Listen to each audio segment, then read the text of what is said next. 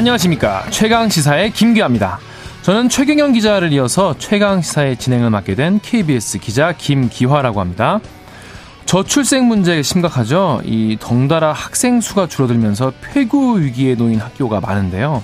이 서울도 예외가 아니라고 합니다. 그래서 어, 조희연 서울시 교육감에게 어, 해결 방안 한번 들어보겠습니다. 통합을 기치로 출범한 국민의힘 혁신이 되레 이 당 갈등만 불러오는 거 아니냐 이런 지적도 나오는데요.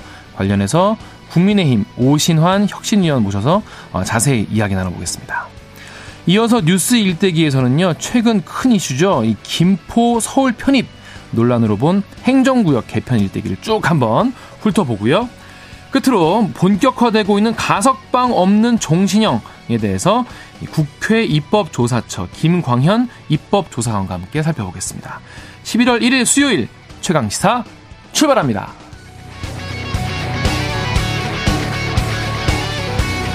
최강시사는 유튜브에서도 실시간 방송하고 있습니다. 문자 참여는 짧은 문자 50원, 긴 문자 100원이 드는 샵 9730, 콩 어플은 무료입니다. KBS 라디오 유튜브 채널에는요, 어, 정치, 경제, 사회, 문화, 다양한 명품 콘텐츠가 있으니까요. 구독과 좋아요, 댓글 부탁드리겠습니다.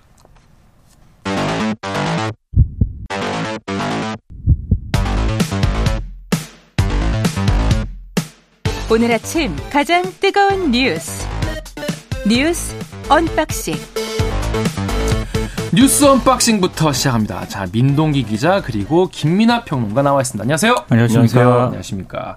어제 아무래도 되게 그 처음으로 만난 자리 있었는데 윤석열 대통령이 예산안 시정 연설을 했죠. 그리고 네. 이재명 대표도 만났습니다. 연금, 노동, 교육 이렇게 네. 삼 3대 개혁에 대한 국회 협조를 요청을 했습니다.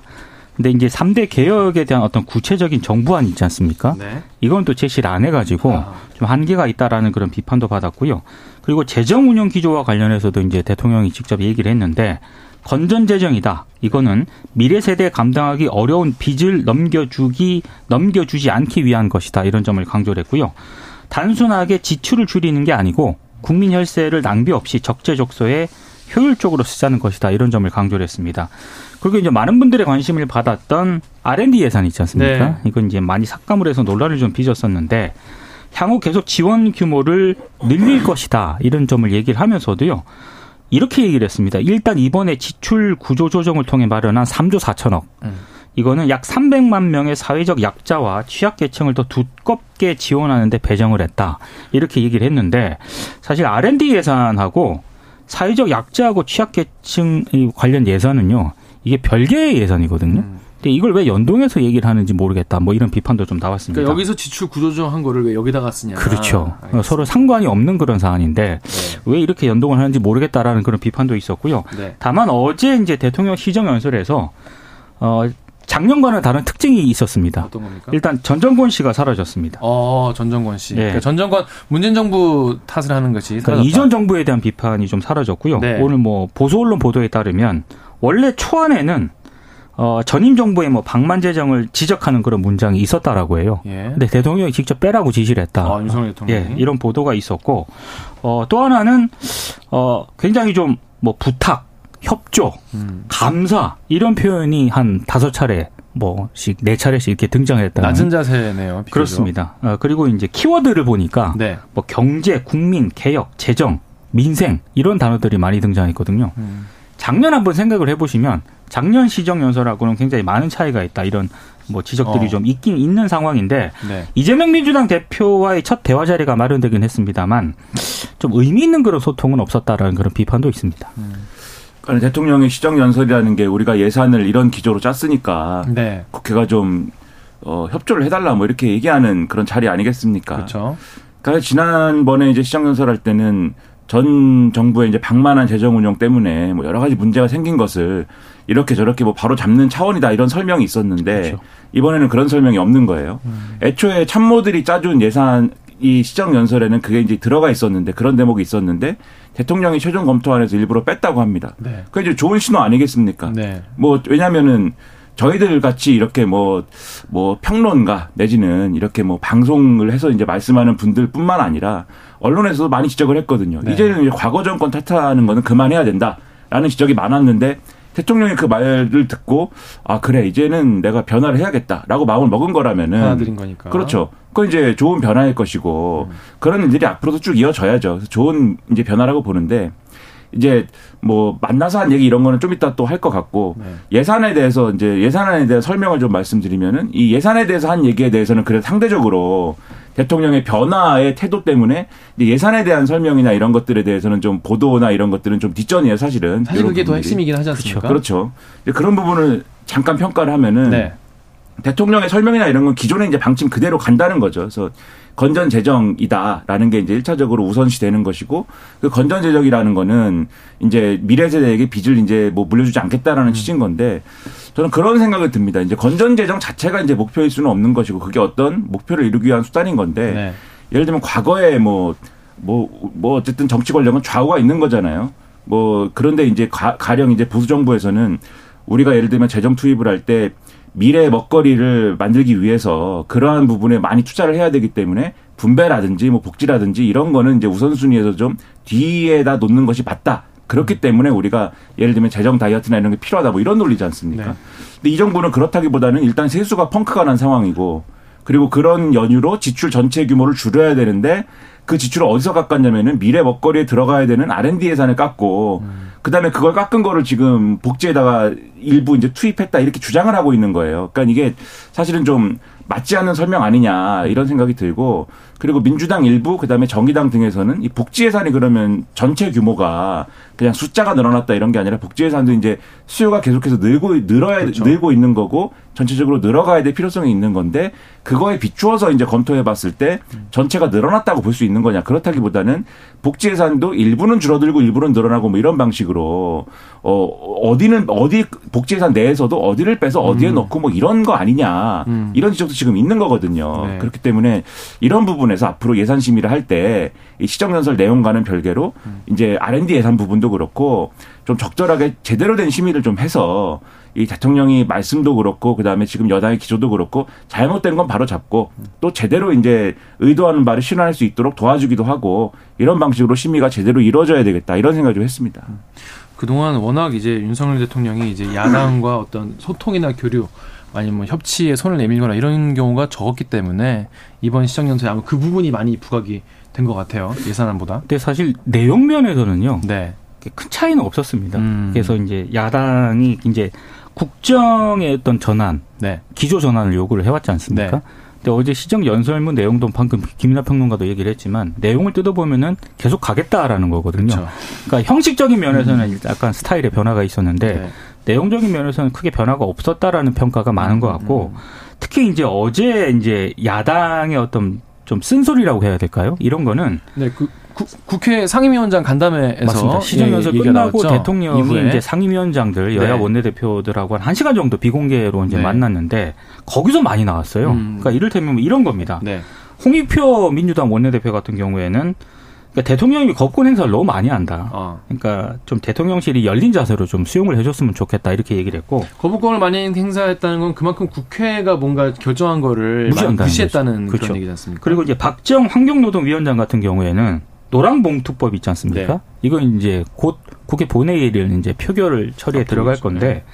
여기에 대해서도 이제 정형적인 좀 태도를 좀 요구를 했고 또 행안위원장 같은 경우에는 이태원 참사와 관련해서 여전히 책임질 사람이 책임 안 지고 있다. 그리고 유가족들 손을 좀 대통령이 잡아줬으면 좋겠다. 이런 얘기도 했고요.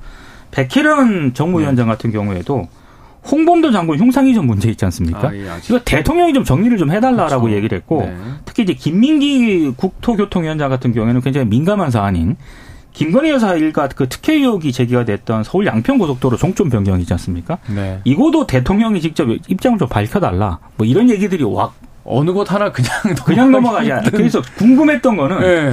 이런 그 쓴소리에 대한 반응이 네. 궁금했는데 예, 예. 언론 보도를 보니까 아, 그냥 경청만 했다. 그렇죠. 예. 예. 이렇게 보도가 되고 있습니다. 근데 이제 언론 보도 보면은 대통령이 이제 말씀한 것도 일부는 보도가 됐어요. 그래서 지금 이제 상임위원장들이 여러 가지 얘기를 했는데 대통령이 대통령이 직접 이렇게 말씀했다고 합니다.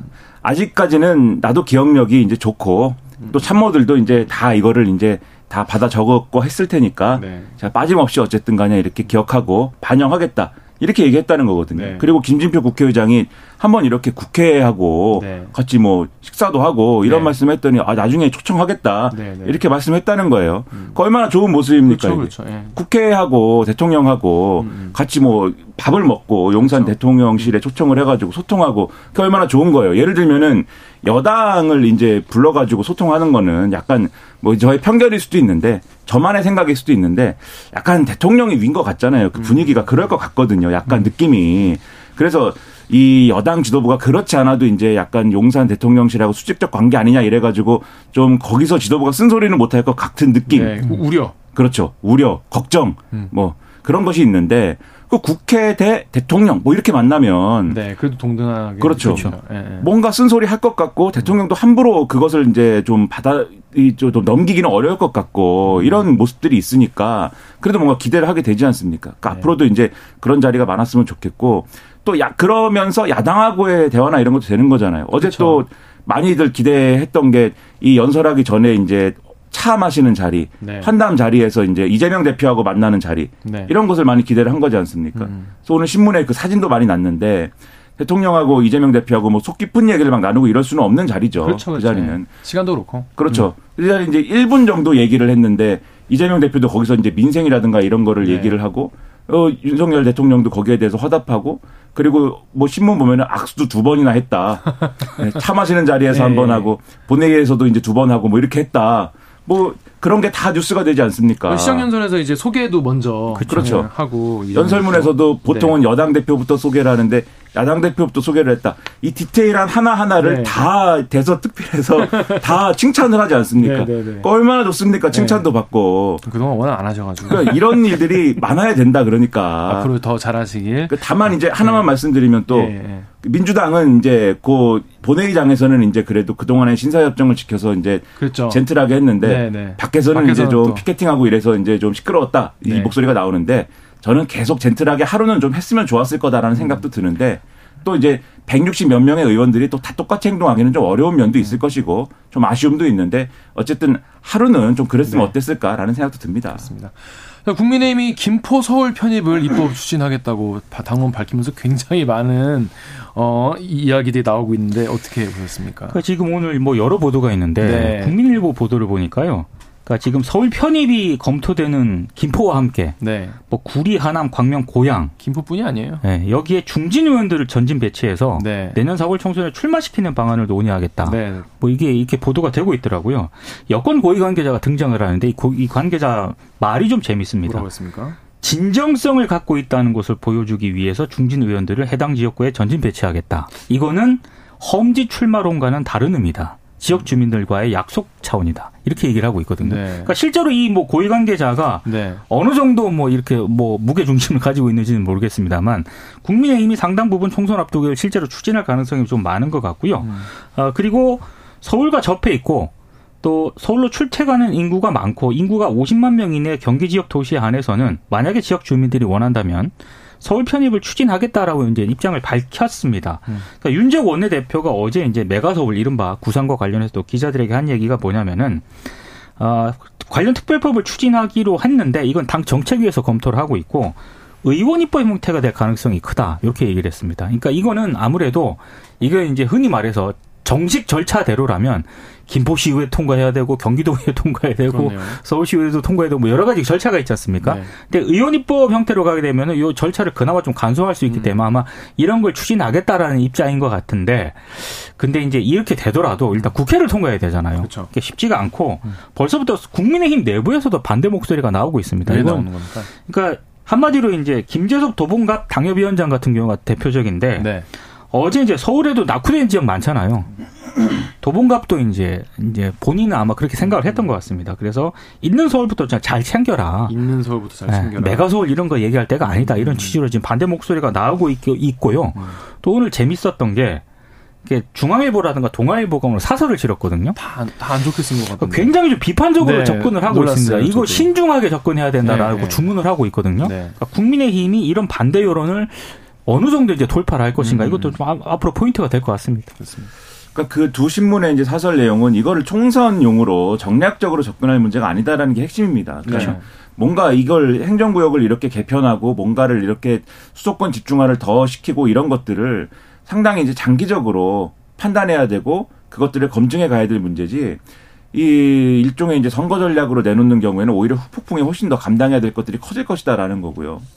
그리고 어제도 좀 말씀드렸지만 이 문제를 이 예를 들면 검증을 할 수가 있어야 되는데 지금 이 뭐랄까요 검증을 할 수가 없어요. 이게 어떤 효과를 노리고 하는 것이냐 그리고 굉장히 실, 네, 그렇죠 실제로 거죠. 어떤 효과가 나오는 네. 것이냐에 대해서 음. 예를 들면은 과거에 이런 메가시티 구상 이런 것들이 각 네. 지역별로 뭐 없었던 건 아니거든요. 음. 예를 들면은 뭐 당장 지난 정권에 동남권 메가시티 구상 뭐 이런 것들이 있었던 것이고 그다음에 멀리 가면은 과거 이제 김문수 경사노위원장이 경기도지사 하던 시절에 그때 이제 수도권 메가시티 region 뭐 구상 뭐 이런 것도 있었거든요. 근데 그때는 최소한 전체 그림을 가지고 얘기를 했습니다. 그렇죠. 근데 지금은 원하면 시켜주겠습니다라는 거잖아요. 지금 네. 김포가 원하니까는 시켜주고 하남, 구리 그다음에 무슨 뭐 몇몇 개 뭐 지역들 그 얘기를 하니까 제가 인터넷에 보니까는 저 의정부 사람인데 의정부도 시켜주면 안 될까요? 뭐 이런 거 쓰고. 그러니까는 그런 분위기라고 하면은 이게 서울이 그럼 어디까지 확장되는 거냐에 대한 큰 그림도 지금 없는 상황에서 이걸 어떻게 검증하겠느냐. 그 검증도 못할 얘기 하는 거는 결국 이 동네의 어떤 그 여론이나 이런 것들에 대해서 선거용으로 접근하는 거 아니냐는 비판을 받기 충분하다는 거죠. 그러니까 저는 좀 의문인 게 음. 예를 들면 교통 사정이나 이런 것들이 뭐 수도권에서 서울로 출퇴근하기 어려운 거다 뭐 이런 얘기를 들어가지고 지금 서울로 편입하는 게 좋겠다라는 얘기의 논리가 시작이 그렇게 되는 거잖아요, 지금. 네. 김포도 김포 골드라인 뭐 이런 얘기 하면서 지금 얘기가 서울로 출근한다. 그렇죠. 그 시작이 됐는데 김포가 서울이 되면은 그 교통 문제가 해결이 되는 거냐 그러면 그런 의문이 들지 않습니까? 다른 이슈죠. 그 통계도 그렇죠. 달라요. 그게 그것도 지금 뭐랄까 어제 KBS가 보도를 했던데 KBS 보도를 했는데 이게 네. 85%가 이제 출퇴근하기 때문에 거의 서울이나 마찬가지다. 이게 너무 달라져 있다고 하는데 뭐 2020년 통계청 자료 보니까 12.7%만 그 인구 대비 비율로만 따지고 보면 광명, 하남, 과천, 구리 이쪽이 더 출퇴근하는 비율이 12, 높습니다. 10위권이더라고요. 보니까 이제 뭔가 이제 그런 거에서부터 되게 오랫동안 준비해왔다고 또 얘기가 돼 있고 또 2개월 정도 비밀리에 뭐 준비했다 이런 네. 보도도 있긴 하던데 그거에 비해서 너무 사전 조사가 좀 탄탄하지 못한 게 근거나 논리가 좀 아직까지는 음. 탄탄하지는 그러니까 못한 것 같습니다. 정확하게 김포라고 한다면 제가 김포를 제가 어쨌든 지금 뭐 뜨거운 감자는 김포니까 네네. 김포시의 일부 지역, 신도시 일부 지역을 한정해서 예를 들면 출퇴근 비율을 따지면은 뭐 85%가 될 음. 수도 있겠죠. 네. 그렇죠. 그러니까 이제 그것을 해결하는 방법이 그럼 그 지역이 서울이 되면 되는 거냐. 그렇다기보다는 이게 네.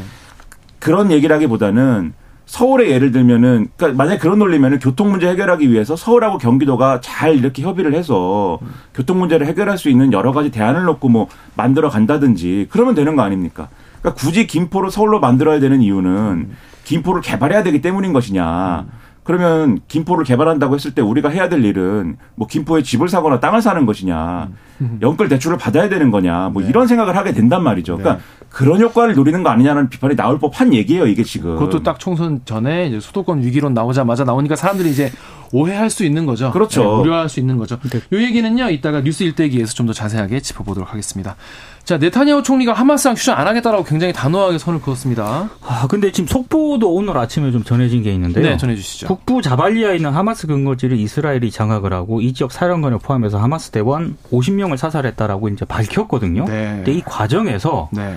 어, 난민 캠프에 폭탄이 떨어져가지고요. 일단 하마스 쪽에 밝힌 내용을 보면 최소 100명이 숨지고 300명 이상이 다쳤다라고 아. 지금 하마스 쪽에서 밝혔거든요. 네. 이런 상황인데 네타냐후 총리가 어찌됐든 휴전은 없다라는 네. 입장을 밝히고 있고 근데 오늘 뭐 일부 언론 보도를 보니까 지금 10월 7일부터 30일까지 가자 지구 내 사망자가 8,309명이라고 합니다. 그러니까 실종자가 1,950명이거든요. 네. 그러니까 실종자라고 하는 게 건물에 깔려서 아직 발견 못한 사람들이란 말이에요. 그러니까 이분들이 대부분 사망했을 걸로 만약에 추정을 했다라고 한다면은 만 명 이상이 숨졌다는 그런 얘기지 않습니까? 그렇죠. 근데 이게 2008년부터 이번 전쟁 전까지 16년 동안 양쪽 사이 갈등으로 인해서 숨진 팔레스타인이 6,407명입니다.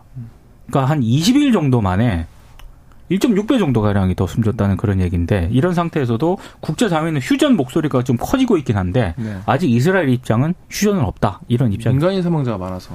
그렇죠. 그러니까 유엔이 예. 좀 인도적으로 휴전하라는 얘기도 지금 거부하는 걸 넘어서 아예 지금 유엔의 어떤 권고나 이런 것들을 다 지금 무시하고 유엔 사무총장을 완전히 무슨 뭐 음. 어 뭐 이스라엘의 어떤 적군인 것처럼 지금 표현을 하고 있거든요. 근데 그런 태도는 매우 우려가 되는데 그 이스라엘을 통제할 수 있는 국제 리더십이 좀 상실이 됐고 그렇죠. 오히려 미국은 이스라엘 문제에 대한 접근법에 있어서 국내 정치하고 맞물리는 바람에 그렇죠. 바이든 대통령 지지율이 하락하고 뭐 이러면서 더 지금 말을, 네. 통제를 못하는 상황이에요. 그러더라고요. 더더욱 우려가 돼서 너무 걱정이 큽니다. 음, 네. 자, 그렇습니다. 뉴스 언박싱 민동기 기자 그리고 김민하 평론가였습니다. KBS 일라디오 최강 시사 듣고 계신 지금 시각 7시 40분입니다.